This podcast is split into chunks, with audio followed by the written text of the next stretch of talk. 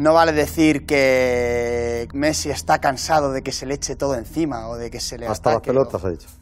¿Que está cansado de qué? ¿De que le paguen 100 brutos? ¿De que el club esté hipotecado y secuestrado económicamente por su sueldo? ¿De que sus amigos también cobren mucho gracias a que son amigos de, de- de Leo Messi, entre ellos Luis Suárez? ¿De Messi no le gusta? Fuera. ¿Messi no te gusta? Pues fuera. ¿De que en Argentina cuando pierde un año tras otro con la selección, media Argentina se le echa encima, viene al Camp Nou y le arropan, y le apoyan, y le miman? La Juventus bajó a segunda y Buffon se quedó se quedó porque es historia de ese club y porque considera que se tenía que quedarse. Y como ese jugador, hay otras 10, 15 leyendas, entre las que incluyo a Leo Messi en la historia del fútbol. Para mí Messi está llevando a cabo la mayor traición del fútbol, de la historia del fútbol. Cosa que el aficionado del Barcelona, porque la institución siempre está por encima del jugador, el aficionado del Barcelona no se merece eso.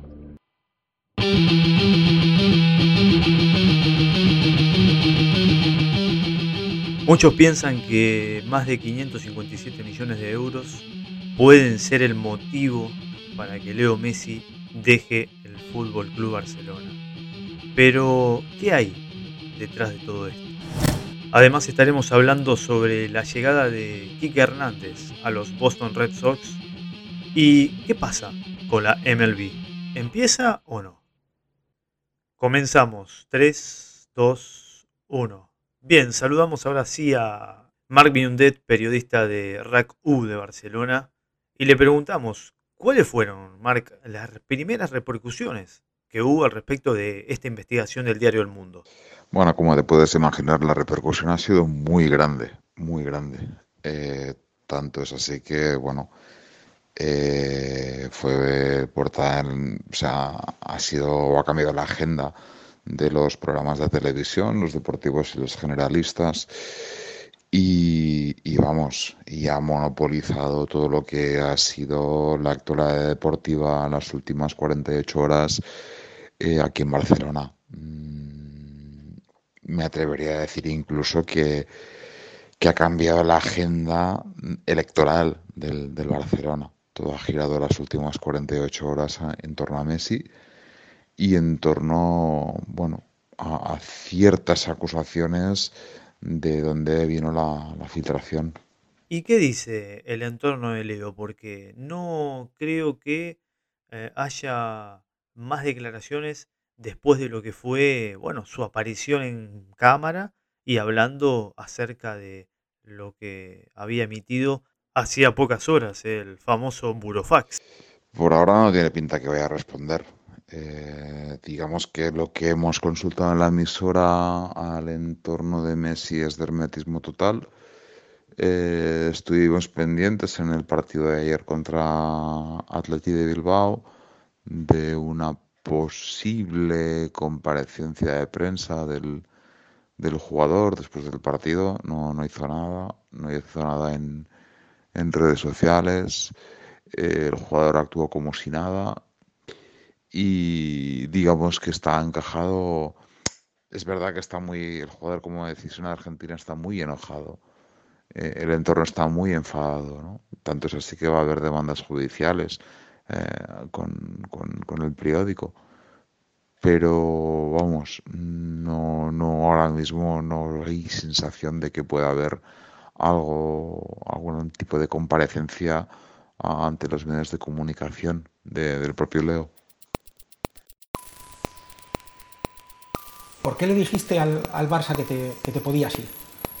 Bueno, le dije al club, sobre todo al presidente, que me quería ir porque, porque se lo vengo diciendo durante todo el año, porque me creía que, que ya era el, el momento de, de, de dar un paso al costado, creía que, que el club necesita gente nueva, idea nueva y que para mí ya había terminado mi etapa en, en el Barcelona, sintiéndolo muchísimo por, porque siempre dije que, que era lo que más quería, que terminar mi carrera eh, en el club, pero la verdad que fue un año muy, muy complicado, donde eh, sufrí mucho dentro de, del entrenamiento, de los partidos, del vestuario, se me hizo muy, muy difícil y todo eso me llevó a, a plantearme mi, mi marcha del club y buscar nuevos objetivos, nuevos aires.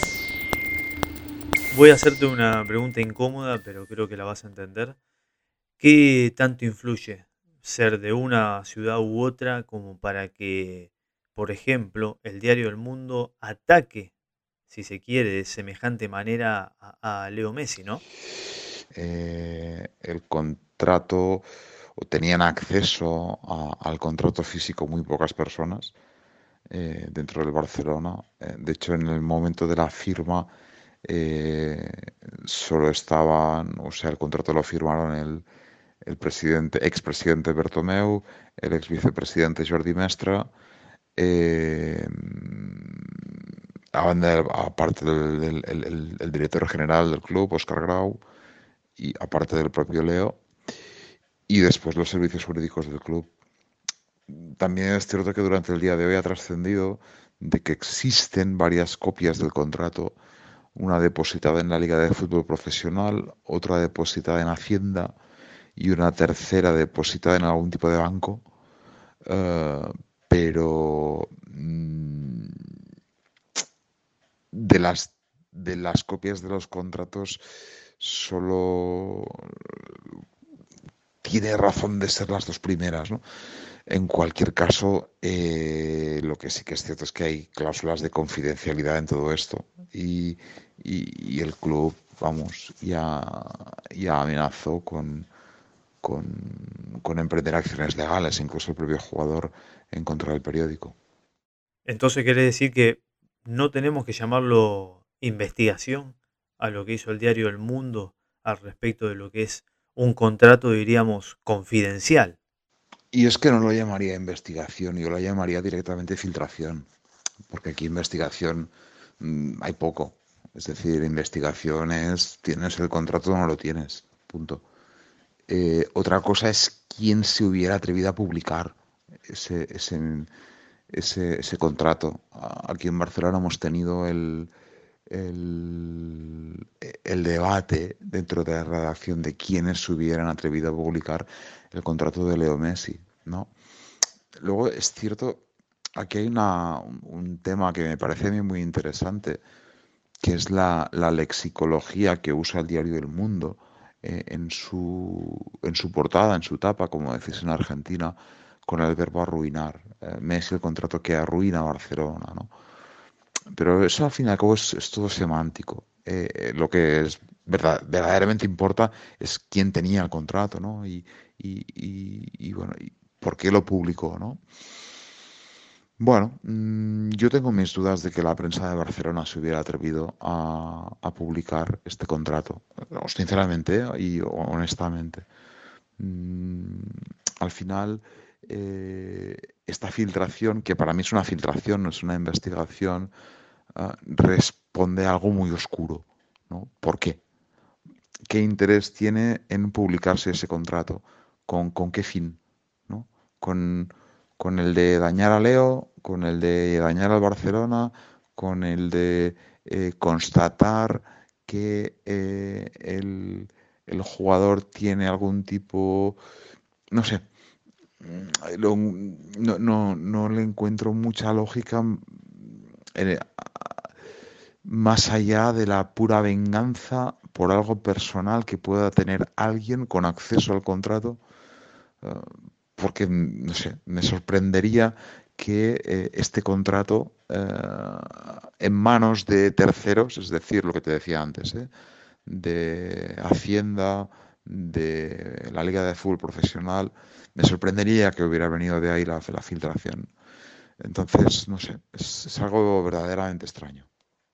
Yo no me imagino a, a, a Messi yéndose del Barcelona. ¿Vos podés creer esa situación? ¿Te la imaginás? Sí, no sé. decía esta mañana a la porta en, nuestra radio que en una entrevista que le han hecho en RACU que, él tiene indicios de que, de que Leo quiere quedarse o de que Leo puede, puede querer quedarse. Ah, ya está, yo creo que ya es una cuestión que, que trasciende al Barcelona. Yo creo que es más la ciudad de Barcelona. Es decir, si Leo se queda, no se quedará por el Barça, se quedará por Barcelona, porque él está a gusto aquí. Porque al fin y al cabo él, eh, al único sitio donde puede ir creo yo, y lo tenemos todo, es, ir con, con Pep a Manchester. Pero Manchester es muy duro, ¿eh? es lluvia, frío, viento, ah, nuevo país, nuevo idioma. Creo que Leo no habla inglés, mover los hijos, mover la familia, eh, sin sol, eh, empezar de cero, un sitio, un lugar que no conoce. Yo creo que si Leo se, si Leo se mueve, mejor dicho, si Leo se queda, se queda por la ciudad, no por el, el Barcelona, porque Leo está harto de, la gente del Barcelona. Tiene que estarlo, por supuesto, porque realmente los últimos años con, con Bartomeu han sido han sido nefastos, han sido nefastos a, nivel, a todos los niveles. ¿eh? Y eso que, a ver, digámoslo todo también, el contrato tela, el contrato tela, o sea, el, dinero que, le, le, pone encima de la mesa Bartomeu es algo que, bueno, mm, miraba el otro día, multiplica por cuatro el jugador mejor pagado en la NBA, eh, multiplica por dos o por tres el mejor contrato de la NFL. Es, es, una desmesura ese contrato. Que si él, lo, si él tiene ese contrato es porque lo firmó. Bueno, mm, dicho esto, él tampoco puede hablar muy mal de Bartomeu pese al burofax, ¿eh? porque, porque le firman ese, ese pedazo de contrato mm, que es, que es vamos, es, es obsceno digámoslo todo, ¿eh? es obsceno. Pero bueno, mm, Leo genera más que todo eso, ¿no? Pero insisto, yo creo que si Leo se queda es por la ciudad de Barcelona. Lleva aquí desde los 13 años, tiene 30 y 33, lleva 20 años aquí. Bueno, ¿para qué moverse, no? No sé. A ver qué es lo que pasa. Mm, yo también creo que, se irá, pero, pero tampoco lo diría con, con la boca muy, muy, muy grande.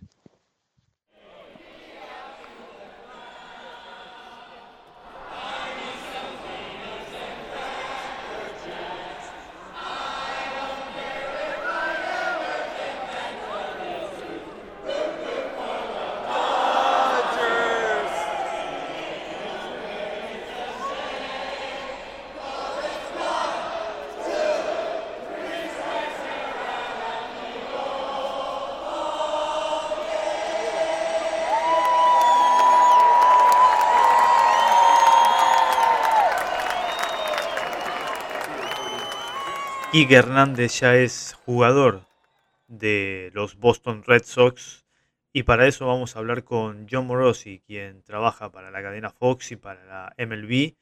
Pero en las últimas horas también tenemos que hablar de cuándo va a empezar la liga. ¿Habrá acuerdo en las próximas horas? Muchos temas para hablar con John Morosi, a quien ya lo presentamos. My grandpa's name was Enrique, and my dad's name was Enrique. My grandpa was Kike, my dad was Kike, so by default, I'm Kike. Go to the second, first ball swinging Hernandez deep into center field. That is up and it's in the basket. A home run for Kike Hernandez. Two to nothing Dodgers. Hernandez with his first home run of the postseason. Tú me tienes loco, loco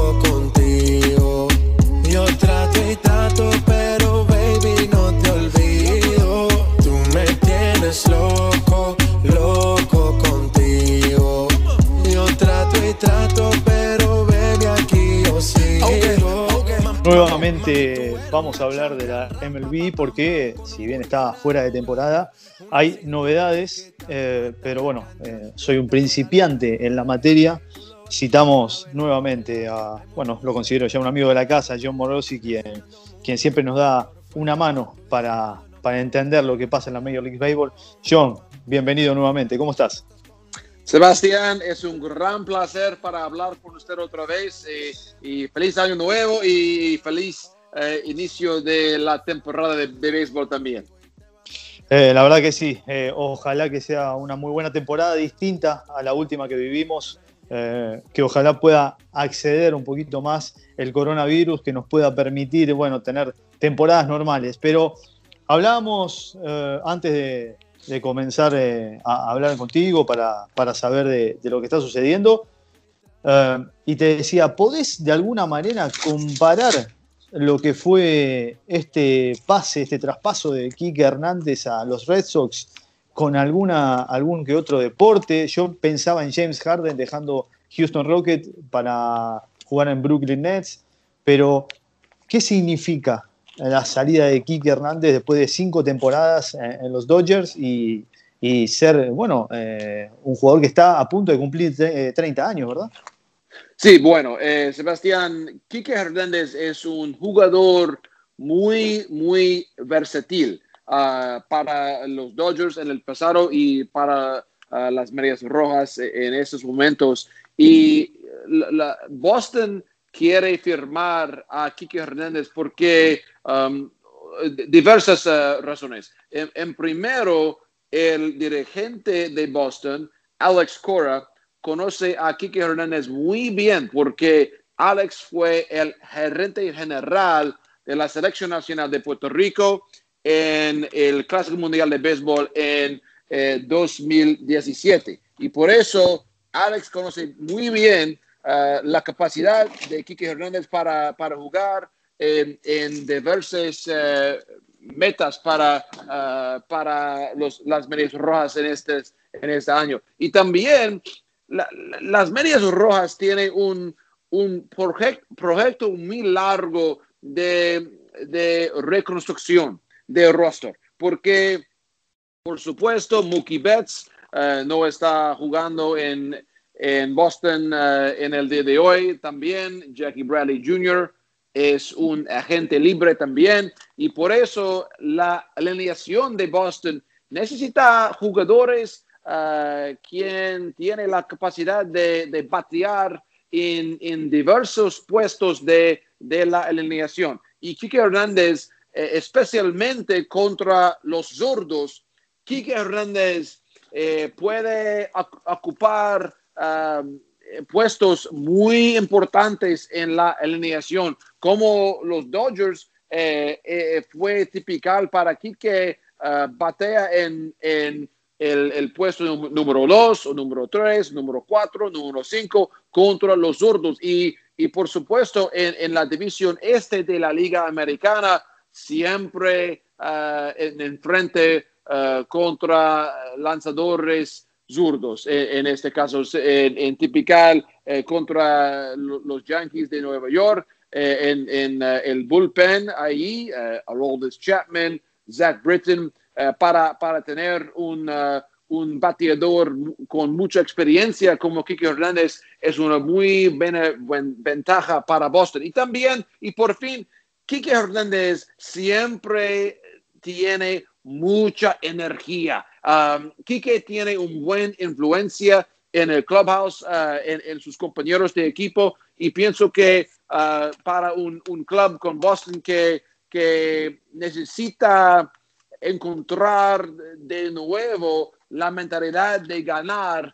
Kike Hernández, un campeón del mundo con los Dodgers de, de Los Ángeles en, en, en 2020, uh, pienso que Kike Hernández va a tener un buen impacto en la cancha y en el clubhouse también. Hernandez turns on a ball. High drive left center field. Forget about it. Home run, Kike Hernandez. 21 a year ago. He's got one on opening day here in 2019. Hernandez, right center field. Unbelievable! An eighth home run for the Dodgers. And an opening day Ravine. And this is Kike Hernandez's second of the day. Genera preocupación eh, el hecho de que todavía eh, haya dudas en cuanto al inicio uh, del Spring Season, de, en cuanto a saber cómo va a comenzar la, la temporada? Sí, es una muy buena pregunta, eh, Sebastián, porque en esos momentos uh, uh, los jefes de, de, MLB y el, el, el sindicato de los jugadores de las grandes ligas están platicando sobre el, eh, la, la, sobre la comienza de la temporada nueva en, en, los entrenamientos de primavera en Arizona y en Florida. hay preocupación sobre eh, el número de, de, casos de COVID-19 en Arizona. En esos momentos, em, en el, el, rato de, de, número de casos en Arizona es muy alto em, entre los, los, estados de los Estados Unidos en esos momentos. Sí, por eso es una preocupación, pero eh, en esos momentos parece que es, es posible para iniciar la temporada en, en tiempo, en, eh, los entrenamientos en el medio de febrero y, y los, uh, los, los, partidos iniciales de la temporada regular en, en los primeros días de abril, si los, los clubs y los jugadores em, están de acuerdo sobre las regulaciones de salud y, los, los protocolos de, de COVID-19.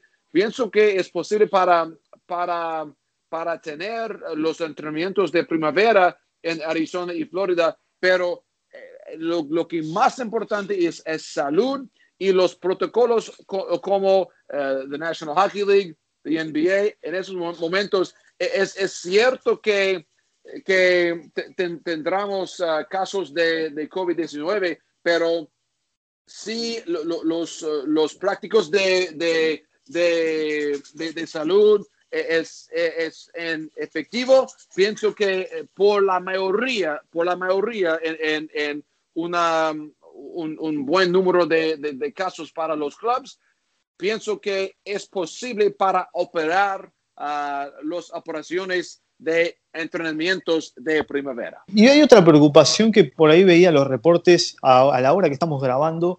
Hay reportes de que Masahiro Tanaka puede dejar los Yankees. Eh, bueno, de hecho ya es un hecho de que se irá, regresará a su país a jugar a, su liga. ¿Eso es una preocupación para la Major League Baseball? Eh, el hecho de, de saber que hay, hay jugadores asiáticos que vuelven a su liga. ¿Y qué significa esa liga para, para los que no entienden? ¿Es tan fuerte como, como, se, como parece la liga japonesa?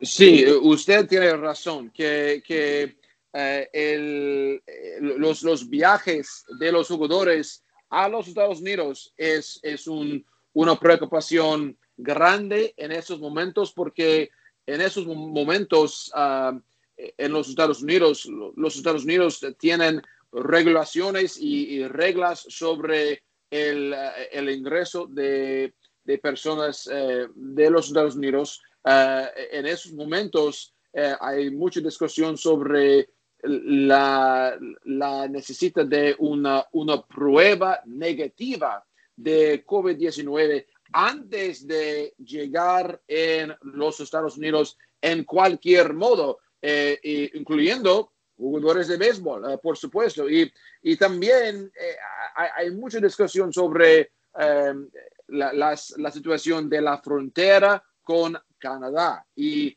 y los, los azuelos de Toronto, em, si posible para los azuelos para operar y, jugar en Toronto durante esta temporada o eh, si necesitan los azuelos uh, mantienen uh, las operaciones en Florida, en, en, su sitio de entrenamientos de primavera en Dunedin, Florida, muy cerca de Tampa, um, por, uh, por los, los primeros días o los, las primeras semanas de la temporada regular. Pienso que es posible para, para los azuelos um, se, se mantienen sus operaciones en, en Dunedin para para abril y un, parte de mayo o, junio, pero cambia, eh, cambia a Toronto si la situación está mejorado durante uh, las, uh, las tardes, um,